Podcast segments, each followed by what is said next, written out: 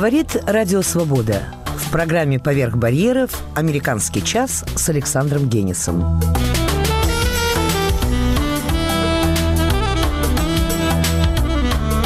Сегодня в выпуске картинки с выставки «Ван Гог в Нью-Йорке», непризнанные гении и голые короли, мастер и Маргарита на Западе, муза на экспорт –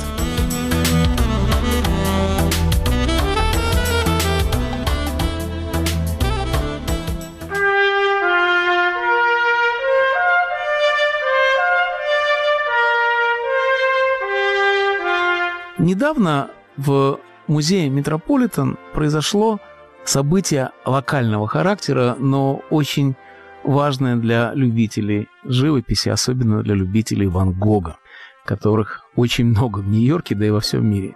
Нью-Йорк – обладатель богатейшей коллекции Ван Гога в западном полушарии.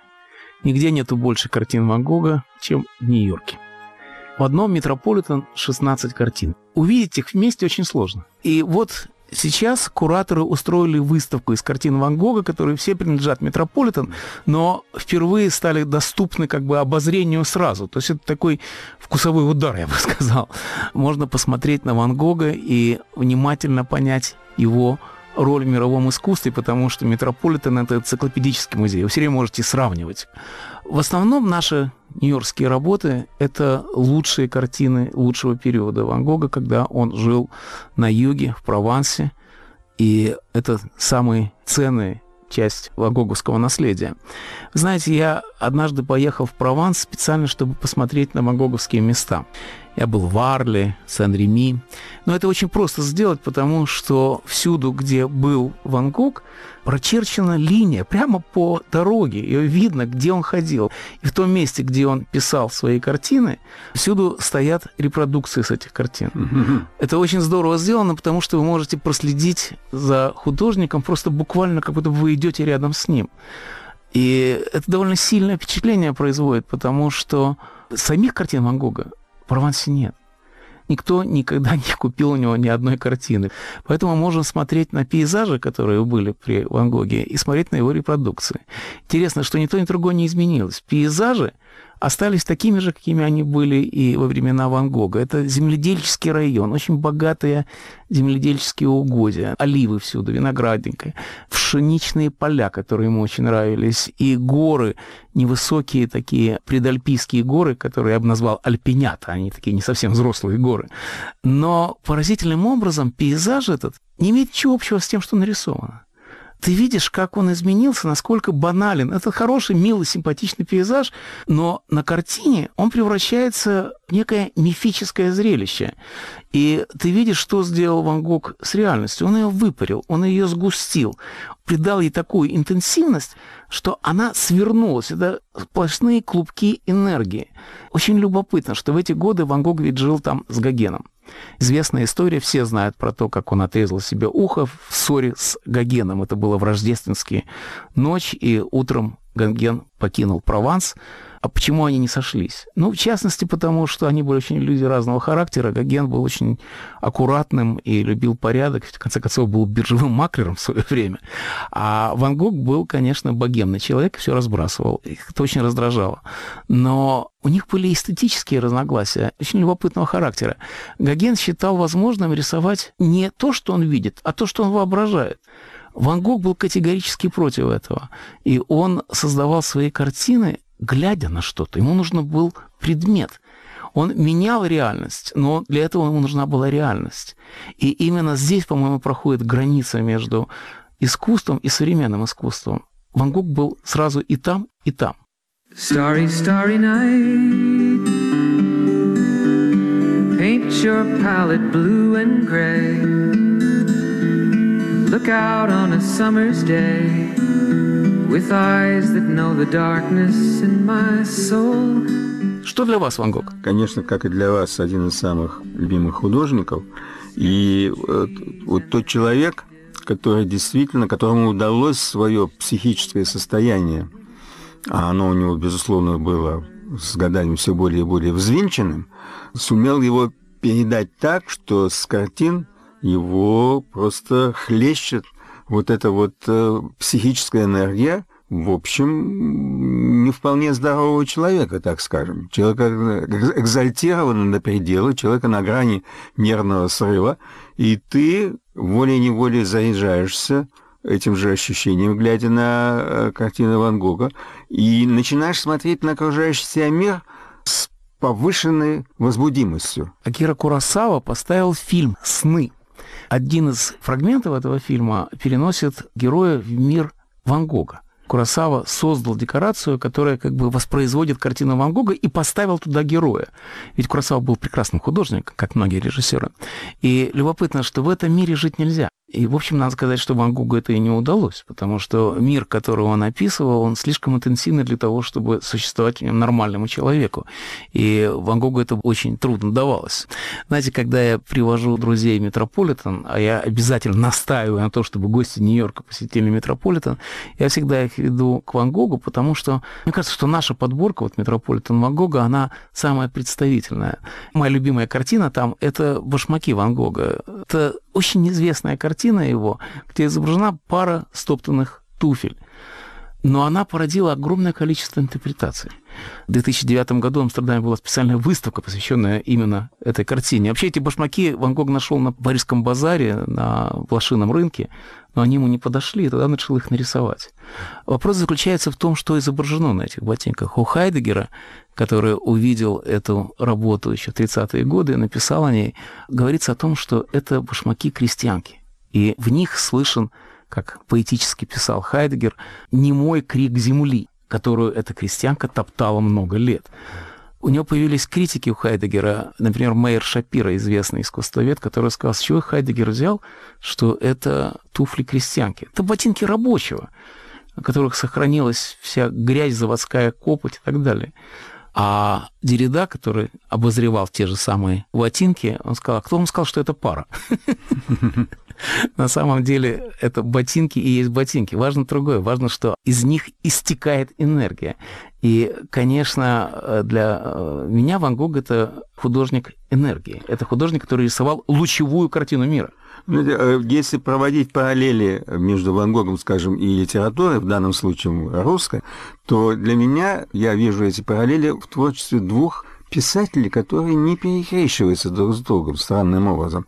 Это, с одной стороны, Достоевский, читая которого ты ощущаешь вот эту же взвинченную, очень некомфортабельную энергию, а с другой стороны, Андрей Белый. Считается ведь, что Андрей Белый продолжал традиции скорее не Достоевского, а Гоголя. Но тут есть парадокс. Я, когда читаю Гоголя, между прочим, при том, что Гоголь кончил жизнь как мы знаем, психически больным человеком, в его произведениях самых устрашающих, да, самых фантастических, самых э, нелепых, самых сюрреалистических, я не чувствую взвинченности. Мир Гоголя – это для меня достаточно упорядоченный мир. А... И на самом деле весьма уютно, несмотря на всех его монстров. Да. А вот мир Андрея Белого для меня очень некомфортабелен. Погружаясь в него, я начинаю ощущать себя под влиянием какого-то неудобного, некомфортабельного и даже вредного для меня психического поля. То Ван Гог ведь отец экспрессионизма во всех его категориях. И вместе с Достоевским, между прочим. Но Ван Гог наиболее яркий представитель экспрессионизма, который породил его. И вот немецкие художники, экспрессионисты, все выросли из Ван Гога. Если там уж говорить о литературе, то, наверное, ближе всего к нему апостол экспрессионизма – это Кнут Гамсон. Вот «Голод» Кнута Гамсона – это картина, которая напоминает живопись Ван Гога. Но тоже тут все не так просто, потому что, несмотря на все это отчаяние, которое сквозь его картины проступает беда, мы чувствуем, что что-то здесь не так. Но, с другой стороны, мы чувствуем и какую-то грандиозную экстатическую радость. Экзальтированные картины Ван Гога. И для того, чтобы понять и оценить это, нужно посмотреть на самую главную картину в каноне Ван Гога и лучшую картину в Нью-Йорке «Звездную ночь». Для этого нужно выйти из Метрополитена и отправиться на юг Манхэттена в Музей современного искусства, где 1941 года эта картина висит и является гордостью Нью-Йорка. В Нью-Йорке есть несколько картин, которые стали главными для города, визитными карточками, как вы любите говорить, нью-йоркской живописи. Это, наверное, жатва Брейгеля в Метрополитен, это портрет Адели в Климта в Австрийском музее, и, конечно, «Звездная ночь». Причем из всех них именно «Звездная ночь» обладает особой притягательностью. Я бы сказал, что это икона. Это икона современного искусства, и она служит именно так, как она задумана, а именно это реликвия. Каждый раз, когда я прихожу в музей современного искусства, я навещаю эту картину, потому что глупо этого не сделать. Около этой картины происходит масса любопытного. Я однажды видел такую сцену. Парень стал на колено, достал кольцо и надел ее на пальцы своей любимой девушки. Все вокруг захлопали, конечно. Но это произошло, знаете, не в церкви, не в мэрии, а около картины Ван Гога, которая освещала вот своим присутствием такую романтическую картину. И вы знаете, я думаю, почему это происходит. Сам Ван Гог пугался этой картины, он ее боялся, и она ему не понравилась, он ее ругал. В это время он жил в лечебнице, ему не разрешали покидать вечером, ночью покидать свою комнату. Ночью-то он увидел в, сквозь окно, и он очень хотел рисовать ночь, ему нравились ночные пейзажи, но, как он сказал, что звезды оказались слишком большими. И эти слишком большие звезды породили целую литературу. Существует такая легенда о том, что он предугадал спиральные галактики, которые выглядели именно так, как эти звезды. Но сам Ван Гог считал, что в этой картине разлита та религиозность, которой ему не хватало всю жизнь, но которую он всячески отрицал в этой картине. Он говорил, что он не возвращается к романтическим представлениям о религии, которые были свойственны его молодым годам. Нет, он что-то такое чувствовал, что все мы чувствуем, глядя на ночное небо. Только у Ван Гога оно было ближе, чем у всех нас. Именно поэтому эта картина стала иконой агностиков. Она для тех людей, которые жаждут религиозного опыта, но не готовы принять его в какой-нибудь церкви, какой-нибудь деноминации. Это религиозный опыт как таковой, первичный религиозный опыт, архиопыт. И именно этим эта картина так дорога всем. Flaming flowers that brightly blaze Swirling clouds in violet haze Reflect in Vincent's eyes of china blue Colors changing hue morning fields of amber grain, weathered faces lined in pain, are soothed beneath the artist's loving hand. Now I understand what you tried to say to me. На волнах «Радио Свобода» в программе «Поверх барьеров» «Американский час» с Александром Генисом. Соломон, нашу музыкальную часть я предлагаю посвятить одной любопытной теме. Кто такой Ван Гог прежде всего? Непризнанный гений. Не было, наверное, в искусстве человека, который обладал бы таким статусом с большим оправданием, чем Ван Гог, потому что он, мы знаем, ничего не продал при жизни, он был никому неизвестен, он был человеком, который так и не добился признания, опоздав на несколько лет, еще чуть-чуть, и он бы стал звездой, кем он и стал. И картины его стоят бешеные деньги, мы его все любим, все знаем, и это апостол богемы, потому что каждый богемный художник мечтает стать Ван Гогом. Как с этим дело обстоит в музыке? Когда-то меня Натан Миронович Мильштейн, замечательный русско-американский скрипач, с которым я выпустил книгу диалогов, говорил, что в чем отличие живописи от музыки? В живописи ты можешь нарисовать картину быстро, за час, ничему не учась, и все сразу скажут, что ты плохой художник, ничего у тебя не получилось. В музыке, он говорит, происходит так, ты учишься 10 или 20 лет, значит, вкалываешь по 5 часов каждый день, выходишь на эстраду, и тогда тебе говорят, что, что ничего из тебя не, не, не получится. Вы знаете, у меня был разговор на эту тему с Бакчиняном, и Вагрич говорил, что, конечно, художнику проще сойти с ума, потому что он один, и он наедине с холстом. Что хочет, то и делает. А композитора, конечно, должны быть ноты. Уже нотный стан смиряет тебя, да? Я всегда в таких случаях э, говорю о том, что Есенин мог э, написать предсмертное стихотворение своей кровью, но представить себе композитора, который своей кровью пишет симфонию предсмертную, невозможно. Слишком большой труд и слишком много на это нужно крови. Труд композитора, как ни парадоксально это звучит, чисто из практических соображений нуждается в таком профессионализме, который исключает из себя вот возможность вот такого существования непризнанного гения. Потому что если ты овладел высоким профессионализмом музыки, то ты, в общем, находишь каких-то людей, которые оценивают себя, потому что это можно оценить.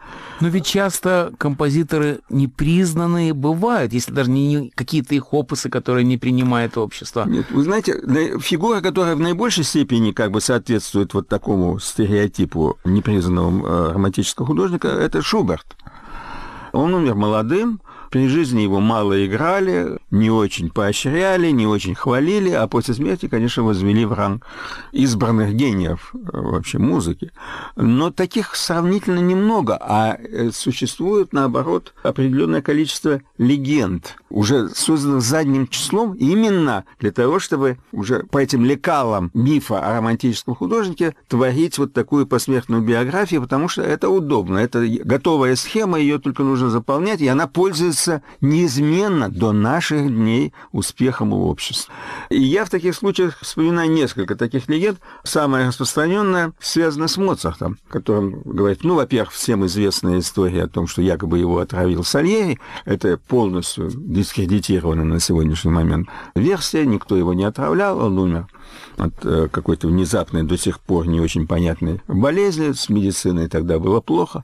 А вторая легенда, которая держится до сих пор, э, упорно, если вы говорите с не специалистом, обязательно о ней услышите, это что Моцарта похоронили в общей могиле для бедных. Вот такой он был настолько вот непризнанный композитор при жизни, что его вот так буквально чуть ли не кинули его тело в какую-то яму, закопали, так сказать, разошлись и все. Это абсолютнейшая легенда тоже. На Венском кладбище существовало четкие правила, согласно которым в одной части кладбища хоронили аристократов, другой не аристократов, которым не принадлежал Моцарт, там его и похоронили по общепринятым законам того времени. Надо сказать, что в Вене вообще были очень строгие ритуалы.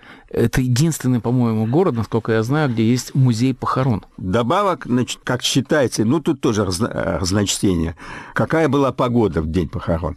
Есть версия, по которой в этот день был одновременно дождь и снег, и э, немного народу пришли нам хоронить Моцарта. Среди них, кстати, был Сальери, который якобы его и отравил. Но вдова, например, Констанца, моцартовская вдова, не пришла, что опять-таки задним числом можно можно понять. Во-первых, не всякая вдова хочет присутствовать на похоронах мужа, но предположим. В данном случае еще добавился вот дождь и снег, и она предпочла там не появляться, что не помешало ей. Моцарт очень хорошо зарабатывал. Это еще одна легенда, что он умер в бедности. То есть он очень хорошо зарабатывал и очень много тратил. Поэтому действительно в момент смерти он был в долгах. Но жена обратилась к императору с просьбой назначить ей пенсию, как э, вдове уважаемого композитора, и эта просьба была удовлетворена, она получила приличную пенсию, но более того, она начала издавать э, сочинения Моцарта и просто-напросто разбогатела, так что и эта версия тоже оказалась легендой. И вот мы сейчас послушаем то сочинение, с которым связано огромное количество легенд о Моцарте, это его «Реквием».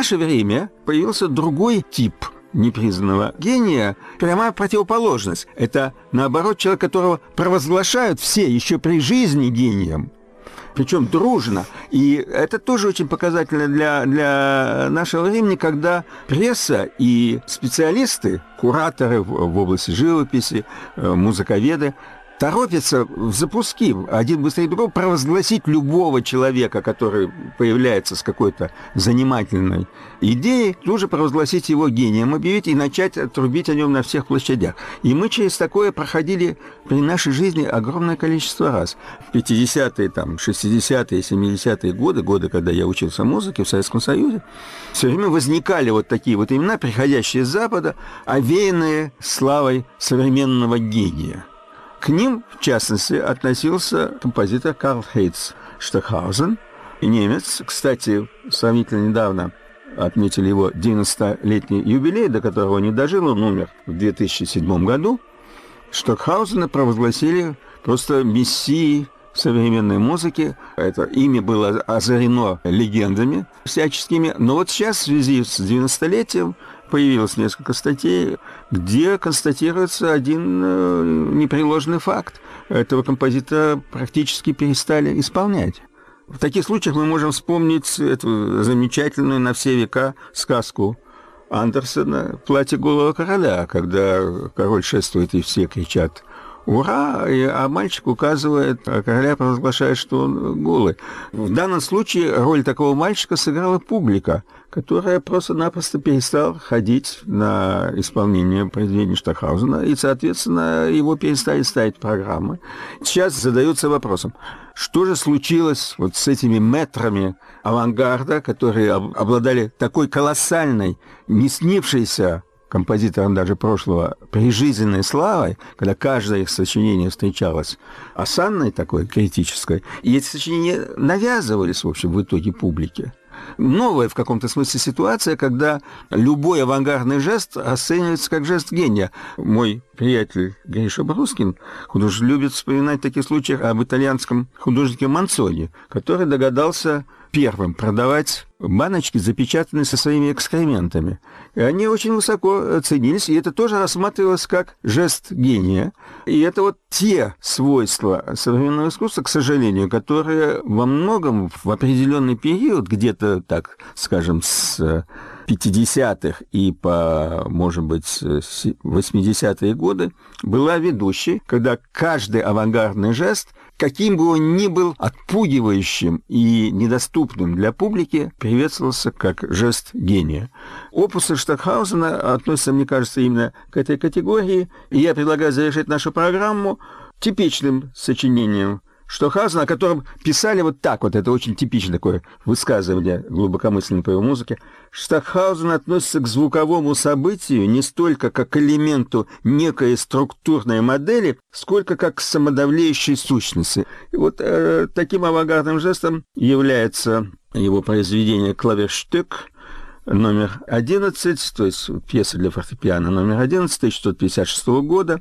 Это алиаторика, метод сочинения, при котором звуковая ткань зависит в значительной степени либо от случая, либо от воли исполнителя. Ну, конечно, исполнители радовались необычайно, они могли садиться к роялю и тыкать пальцем и изображать все, Но что это им то, угодно. что и Кейдж делал вот Да, эту ну, и Кейдж это отдельная очень любопытная фигура в этом плане, мы как-нибудь о нем поговорим. А я предлагаю послушать эту фортепианную пьесу «Штохаузен».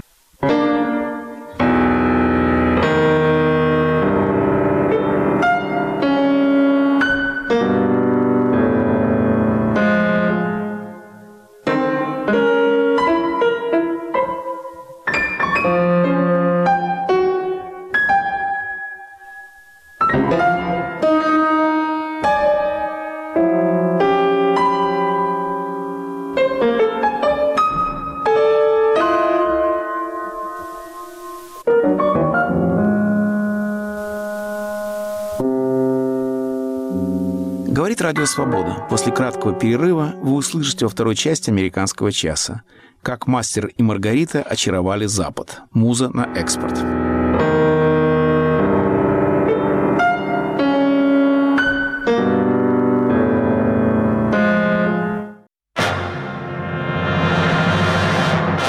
Главный редактор телеканала «Арти» Маргарита Симонян жалуется президенту России. В России работает огромное количество американских и других СМИ, в том числе на русском языке.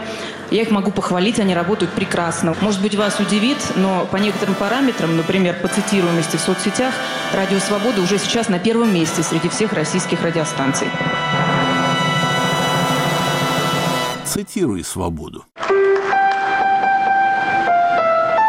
В свое время, если мне не изменяет память, вы работали на радио «Свобода». Был такой грех. Вот вы там работали. А теперь вы возглавляете общенациональный канал российского телевидения. Разве это не признак либерализма?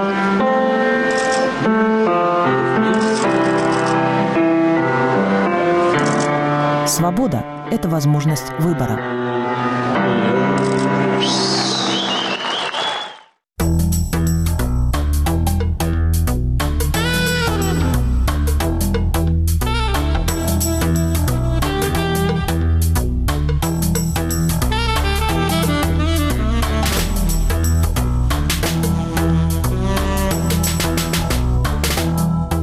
Говорит Радио Свобода. Программа «Поверх барьеров». Продолжаем «Американский час» с Александром Генисом.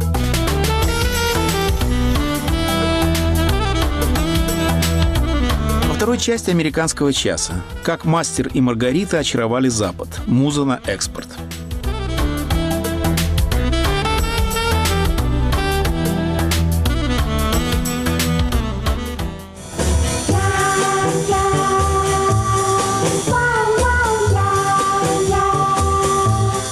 Эфире новый эпизод в цикле Владимира Абаринова «Муза на экспорт». В своем цикле о судьбах русских книг XX века на Западе я не мог обойтись без разговора с Линдей Профертисли.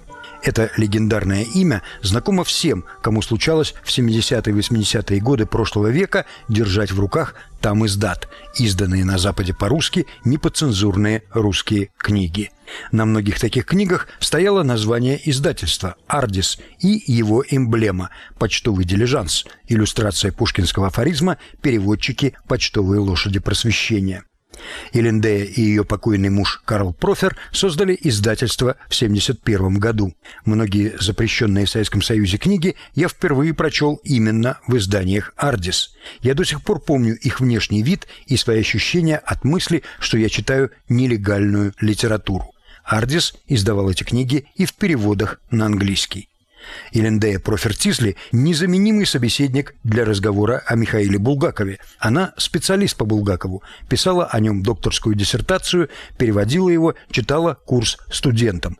Пьеса Булгакова «Зойкина квартира» стала первой русскоязычной книгой издательства «Ардис». Но прежде чем перейти к Булгакову, я задал доктору Профертизли вопрос, имеющий отношение к нашему циклу в целом. Мы сегодня говорим о Булгакове, но я хотел бы начать с такого общего вопроса. Вот я прочел некоторые ваши интервью, которые вы давали, кажется, в прошлом году, когда вы были в России. И там в обоих интервью вы сказали, что русские книги в Америке никто не читает.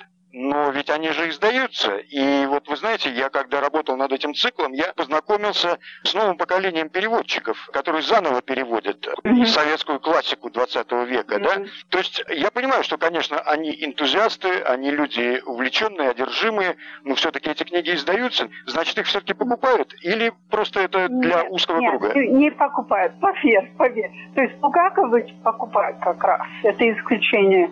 Но Платонова никак это будет библиотеки и очень определенный круг читателей. Вы знаете, каждое поколение издателей, они хотят свои переводы, или они не хотят платить за переиздание. Так начинается новый перевод. Это у нас принято, и может быть очень неширокая публика. Скажем, 5 тысяч максимум, нормально будет 2 тысячи, библиотеки сейчас хуже с библиотеками, но библиотеки это 500. Узнать, какие цифры в реальности очень трудно. Но Булгаков бестселлер, конечно. Это каждый год бумажное издание наше, выше, идет до сих пор 10 тысяч в год в бумажном переплете.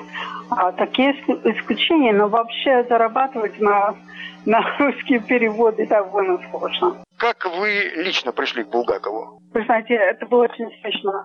Я поступила в аспирантуру, когда мне было 20 лет.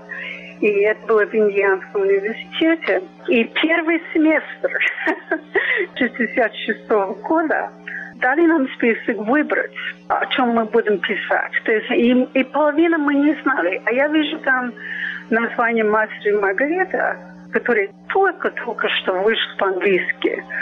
И думала, интересное название. Стала читать и сразу, ну, первая глава, сразу приняла решение – не только, что это будет моя домашняя работа для этого курса, и у нас был знаменитый профессор, но я уже поняла, что я буду писать о нем диссертацию. Это было как молния, потому что мой undergraduate, первые четыре года колледж, я была и на французском, и на русском, изучала так, то есть шесть языков. И очень много литературы я читала, но мы читали какие-то, ну, социализм, ну, плюс Павел, плюс Шолохов. Вы знаете, такая странная смесь. А все-таки русская литература и русский 20 век меня привлек. Я читал Бугакова, я потом я, я всем рассказала, что это после черного белого фильма ты смотришь первый раз на цветной.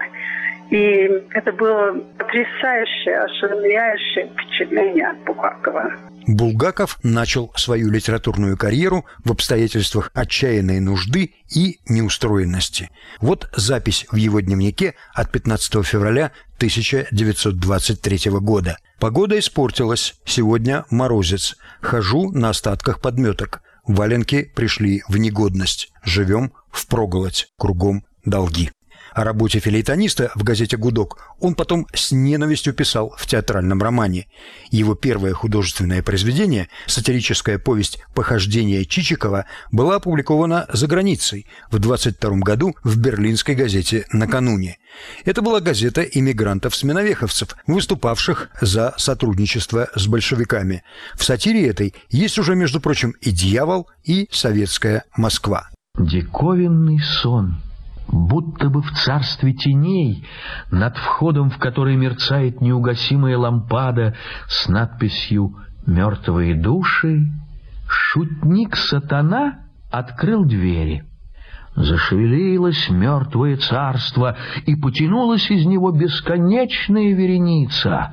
Манилов в шубе на больших медведях, Ноздрев в чужом экипаже, Держиморда на пожарной трубе, Селифан, Петрушка, Фетинья, а самым последним тронулся он — Павел Иванович Чичиков в знаменитой своей бричке, и двинулась вся ватага на советскую Русь, и произошли в ней тогда изумительные происшествия. На иностранные языки Булгакова стали переводить гораздо позже.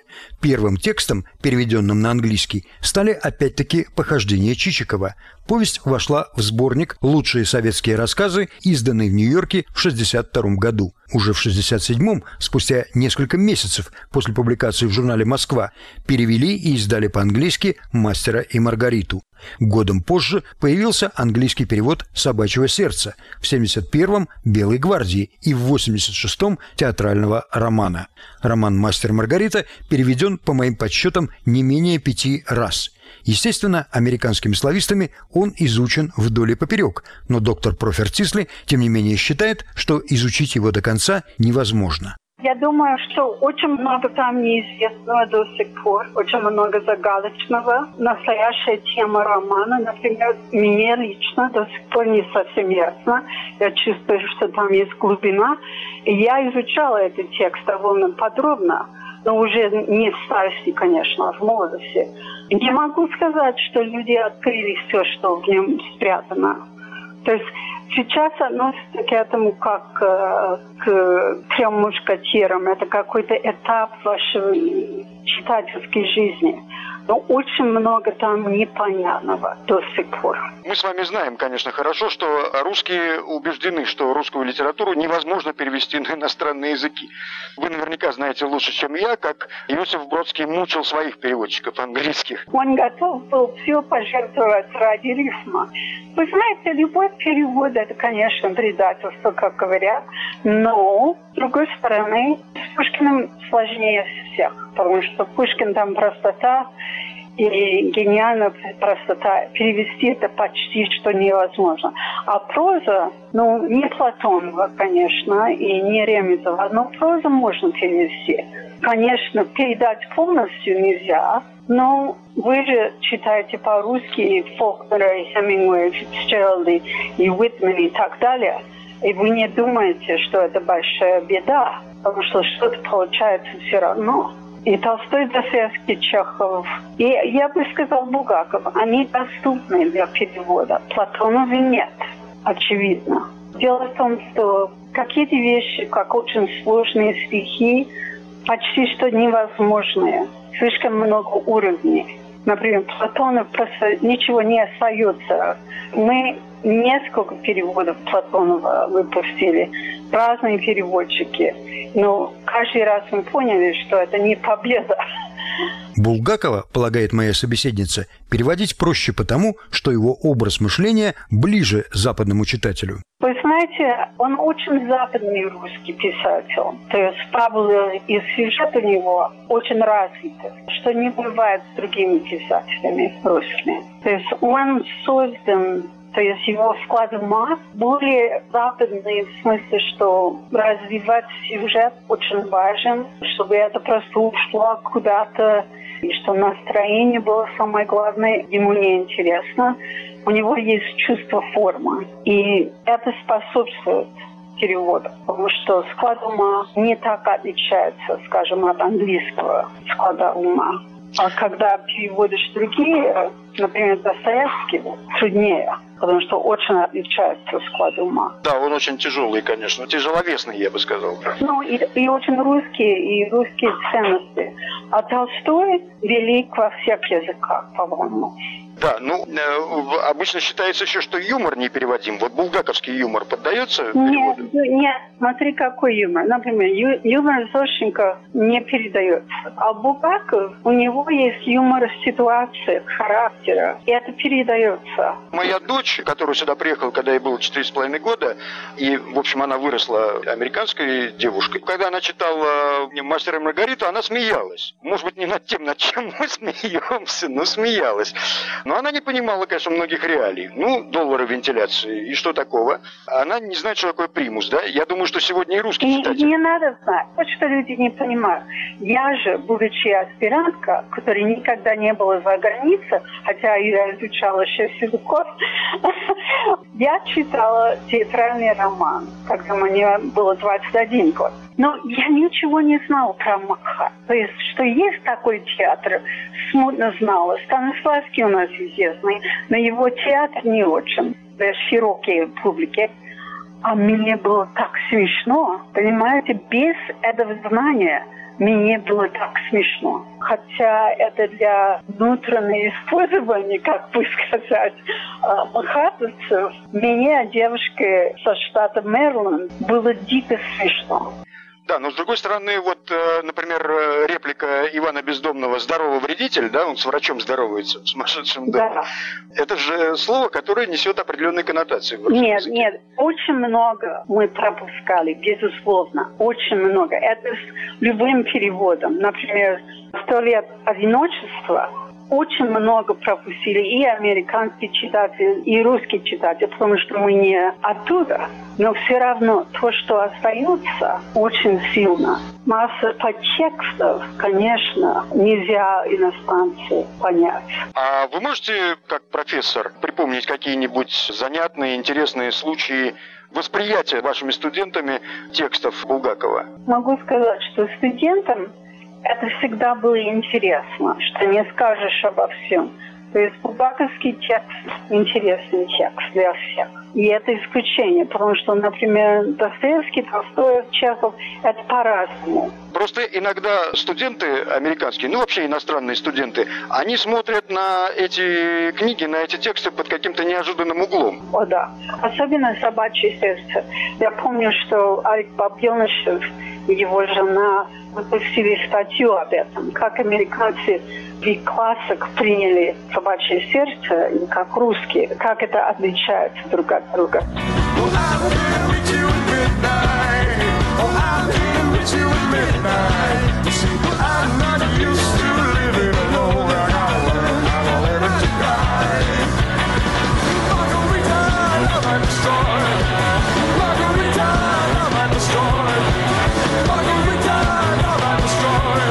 На волнах «Радио Свобода» в программе «Поверх барьеров» «Американский час» с Александром Генисом. В эфире новый эпизод авторской рубрики Владимира Абаринова «Муза на экспорт». Герой сегодняшней программы Михаил Булгаков. Александр Бабенышев и Наталья Покровская читали курс по Булгакову в Гарварде. Они написали две статьи о восприятии собачьего сердца своими американскими студентами. Между двумя подборками студенческих сочинений на тему «Как вы относитесь к словам профессора Преображенского «Да, я не люблю пролетариата» 10 лет. Первая составлена в 89 году, вторая – в 99-м. Цитаты из этих сочинений растиражированы благосферой. Вот, например, надо уважать всех. У всех есть что-то важное. Нельзя говорить «вы стоите на низшей ступени развития». Это не диалог, это переход на уровень оскорблений. Это не помогает самостоятельно думать. Это разрушительно, а не конструктивно. Профессор не давал Шарикову шансов или примеров добра. Он считал манеры самым важным. Шариков всегда слышал «дурак». Еще цитата. Я согласна с Шариком, что вообще Преображенский господин, что он никого не боится, а не боится потому, что вечно сыт. Он никогда не ведет себя со злобой, потому что у него нет голода. Но, с другой стороны, пролетариат голодает, и потому они часто действуют со злобой. Авторы статьи приходят к выводу, что все дело в различии исторического и личного опыта. Но 10 лет спустя тон студенческих работ меняется. Бабенышев и Покровская считают, что произошло сближение восприятий вследствие социальных, культурных и политических перемен в обеих странах. Цитата. «Оказалось, что взгляды гарвардских студентов 80-х годов демонстрировали не главное направление развития американского общества, а были лишь последними арьергардными стычками Великой Американской революции 60-х. Революции социальной, расовой, молодежной, феминистской, существенно изменившей американское общество и американскую жизнь. Сегодня Америка окончательно обживается в послереволюционной реальности, отступая назад, туда, где стали заметны негативные негативные последствия проведенных реформ. Конец цитаты. Боюсь, сегодня пора проводить новые исследования, потому что все перечисленные проблемы снова встали в повестку дня и встали крайне остро. Послушаем отрывок из оперы Александра Раскатова, композитора, который живет во Франции. Он до некоторой степени переосмыслил «Собачье сердце» – диалог Филиппа Филипповича и полиграфа Полиграфовича. Что-то вы меня, папаша, больно утесня. Ете. Кто это тот там, папаша? Чтобы я больше не слышал этого слова. Чего это вы? оскорбля и здесь чего это вы мне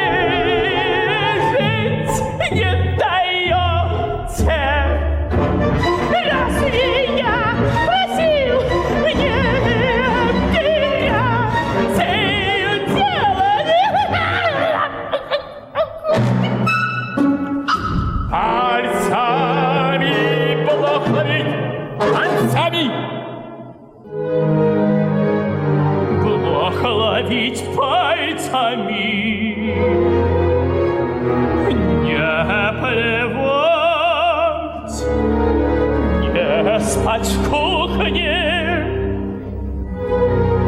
не мочиться мимо унитаза.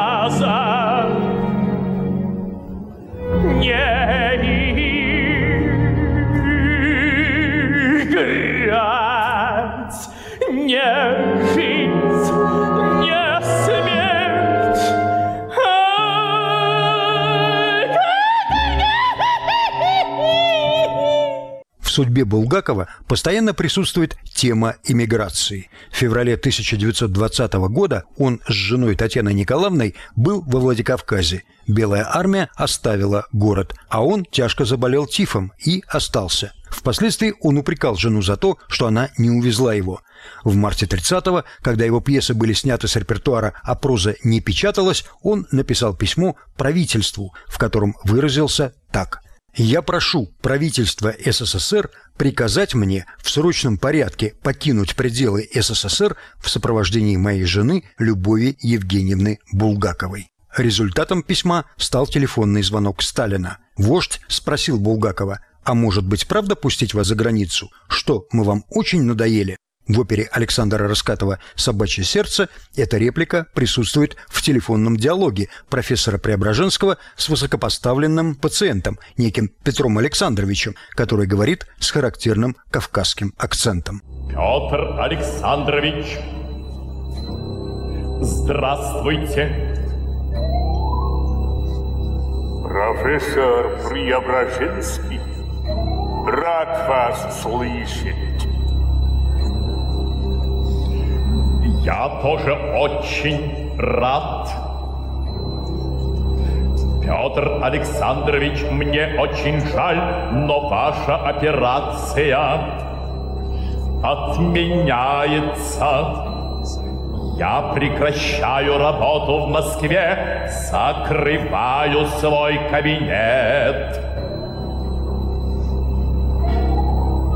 Вы нас оставляете, профессор? Неужели мы вам так надоели? За границу его не пустили, но трудоустроили. Он еще несколько раз пытался получить разрешение на выезд. «Я иступленно хочу видеть, хоть на краткий срок, иные страны». Так он писал в письме Вересаеву, а в письме Сталину так. В годы моей писательской работы все граждане, беспартийные и партийные, внушали и внушили мне, что с того самого момента, как я написал и выпустил первую строчку, и до конца моей жизни я никогда не увижу других стран. Если это так, мне закрыт горизонт. У меня отнята высшая писательская школа. Я лишен возможности решить для себя громадные вопросы. Привита психология заключенного. Ни на это, ни на другие письма Булгакова Сталин ничего не ответил. После июля 1935 года Булгаков никаких попыток уехать больше не предпринимал. Это важный для нашей темы вопрос, и я задал его Элендее Профертисли. Булгаков, как мы знаем, очень хотел уехать за границу, и э, его не пускали.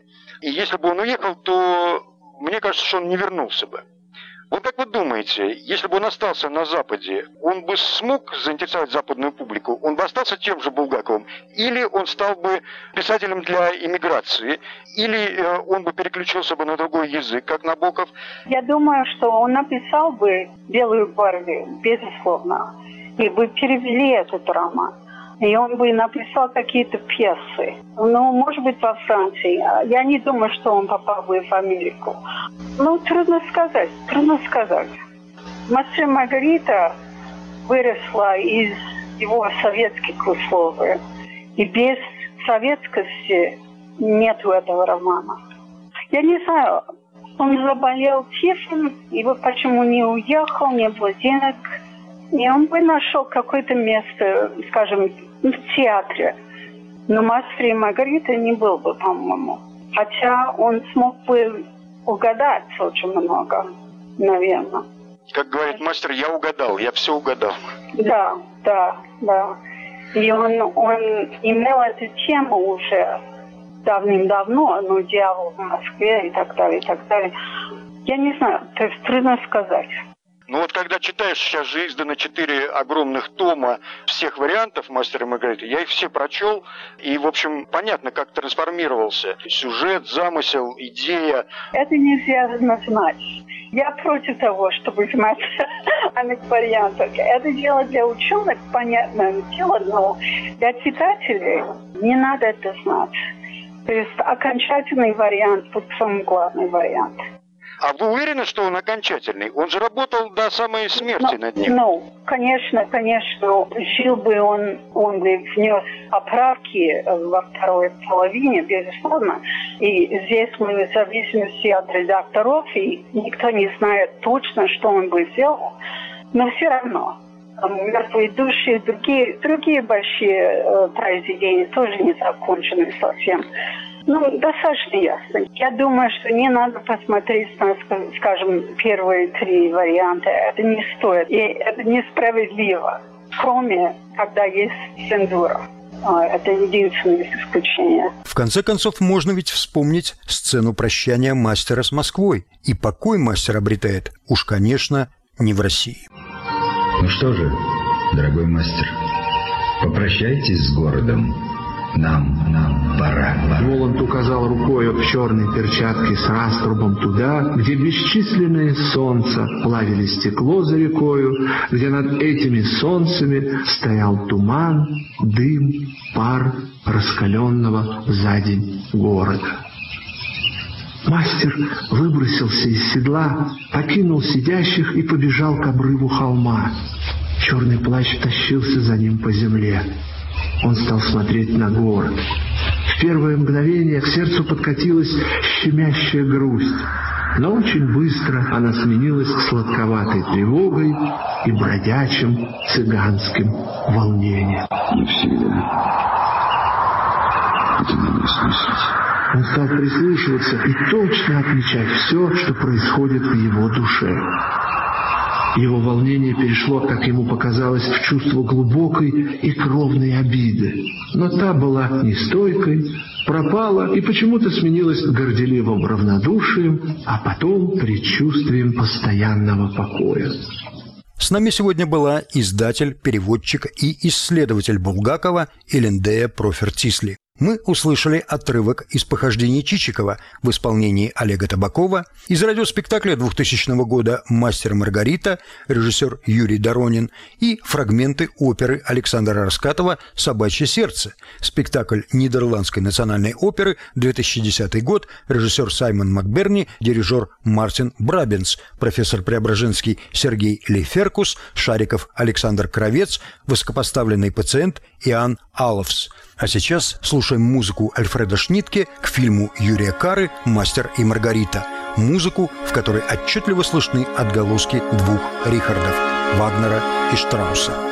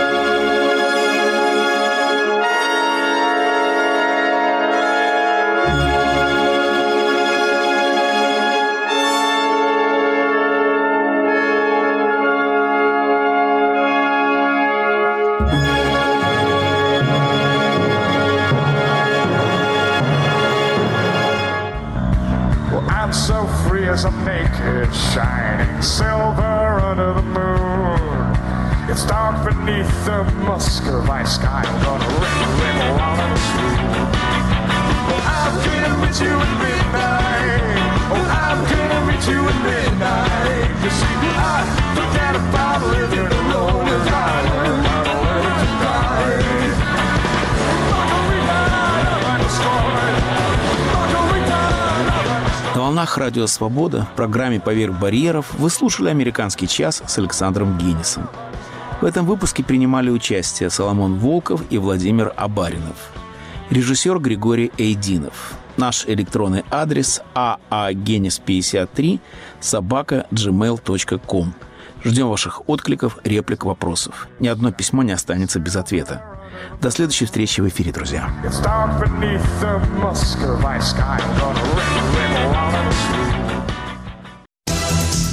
Говорит и показывает Радио Свобода. Это программа «Лицом к событию». Здравствуйте. У микрофона Елена Рыковцева. Лидеры общественного мнения под огнем ведущего «Радио Свобода». Избиратели тянут Путина, Путин тянет Медведева, Медведев тянет Мутко и всю эту остальную свою старую знакомую компанию. Все... Радио «Свобода». Мы стоим лицом к событиям. Слушайте сразу после выпуска новостей.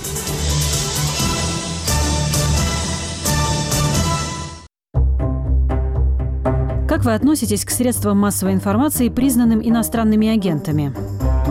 Ну, я, собственно говоря, буду относиться точно так же, но я так думаю, что просто само качество этого СМИ потеряет. Пользы от этого будет немного, я думаю. Ой, вы знаете, наверное, нейтрально. Я так думаю, что такая вакханалия продлится недолго, надеюсь. Очень осторожно. Ну, вы знаете, я вообще, когда читаю, я, честно говоря, стараюсь как-то сама осмысливать, поэтому в любом случае я не думаю, что это как-то скажется. Я не употребляю информацию. Не сказать, что отрицательно, но с некой осторожностью возможностям. В большом счете я за свободу слова. Правда еще никому не дела. И если мы будем говорить правду и будем показывать правду, будет больше добра и мира во всем мире. Иностранные агенты – это наши друзья. Радио «Свобода». Глушить уже поздно.